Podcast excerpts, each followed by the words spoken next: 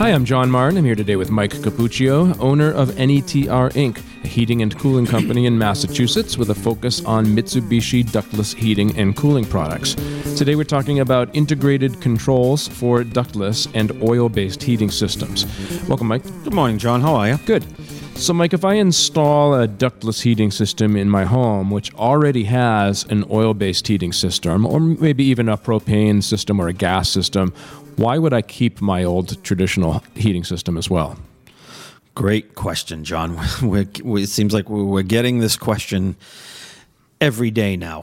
Um, some some factors that are contributing to this are that, as we all know, the Mass CEC has kind of gone away as of March 20th, and Mass Save is now involved in the the rebate programs now here in Massachusetts. And um, these integrated controls have become the topic of discussion and today i really want to kind of hone in on that and let you guys know what these are really what these are for and you know why you would use them. Okay. All right. yeah, so um, what are integrated controls? Talk about that. Well an, an, an integrated control with mitsubishi electric is, is there's a there's a kumo cloud station that needs to be mounted into your home and it, it basically has four switches on it okay? And they're they're, they're little switches. They're, they're almost, you know, from, from a homeowner perspective, let's call it a light switch. They turn on and off. So these four switches in this Kumo Cloud station are turning something on and off at a temperature or a set point or something, but it's saying to turn something on and off. What now? The first question you asked me was why would I want to keep my original heating system? Mm-hmm. Well, if you have an oil system in your house or a propane system in your house, those at the warmer temperatures, what I mean by the warmer temperatures is, is above a certain temperature, there, there's a set point, and it's an outdoor air temperature. We're, we're finding now with Mass CEC, it's about 25 to 30 degrees, is where they want you to basically shut your anything above 25 to 30 degrees, they want you to shut your existing system off. Your traditional traditional system. system and heat your home with the air source heat pump. Okay, so the, the, the Kumo Cloud station is the integrated control that does this. So, example, if you had four zones in your home that were running on circulator pumps and you had four thermostats in your home and you have the oil burner in the basement, we would take those four zones and run the wiring for the zones through the Kumo Cloud station and at a certain outdoor air temperature would program the outdoor air temperature to say, okay, below 25 to 30 degrees, put your oil system on. Above that temperature, put the air source heat pumps on because it's more efficient to heat at that temperature.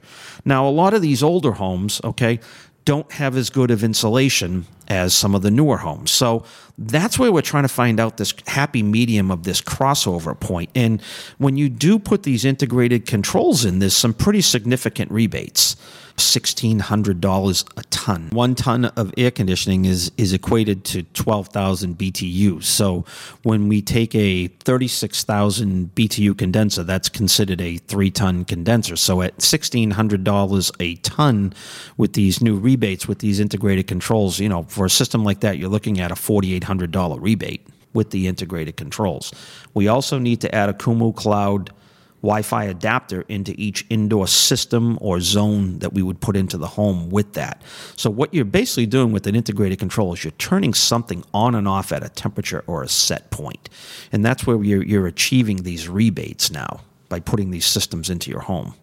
How often during a, a, winter would a home typically be, you know, switching over to that uh, oil heat at those lower temperatures in, in order to gain efficiency. And obviously, this this changes depending on where you live. But yeah. here in New England, you know, we don't have that many days, uh, even during the winter when you're, you know, below 25 degrees. Uh, yeah, you know, I mean, a lot of the times in the winter, you're in the 30s. I just looked at a chart the other day, John, and it had the Boston heating hours on it and the temperatures. And mm-hmm.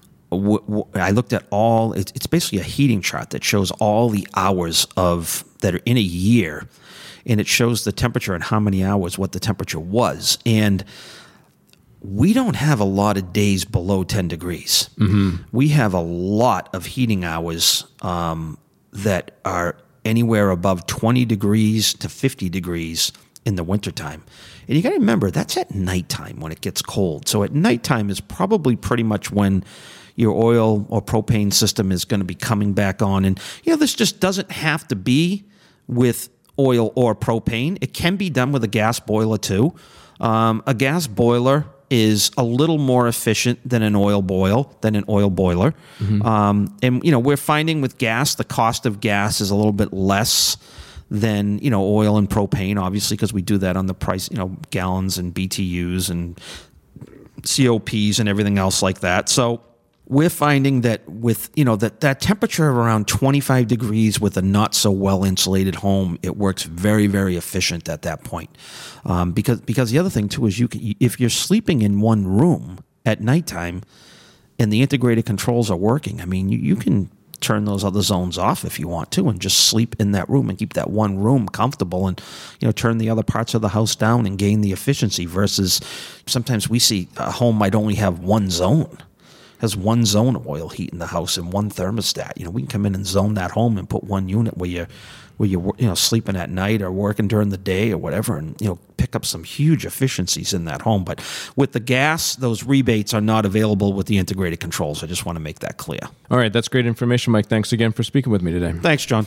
And for more information, you can visit the NETR website at netrinc.com or call 781 933 NETR. That's 781 933 6387.